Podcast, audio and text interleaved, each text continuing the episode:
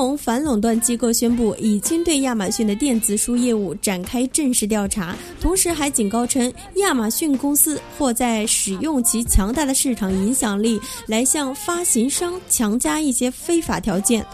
欧盟方面称，亚马逊的这些行为损害了消费者的利益。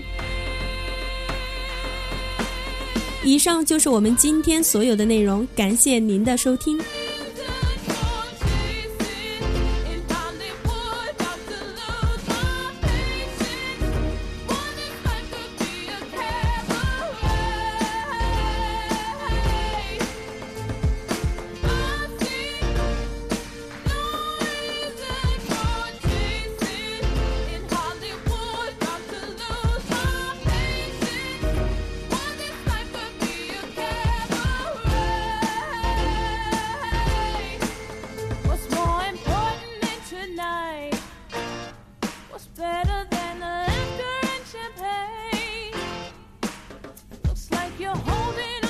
day.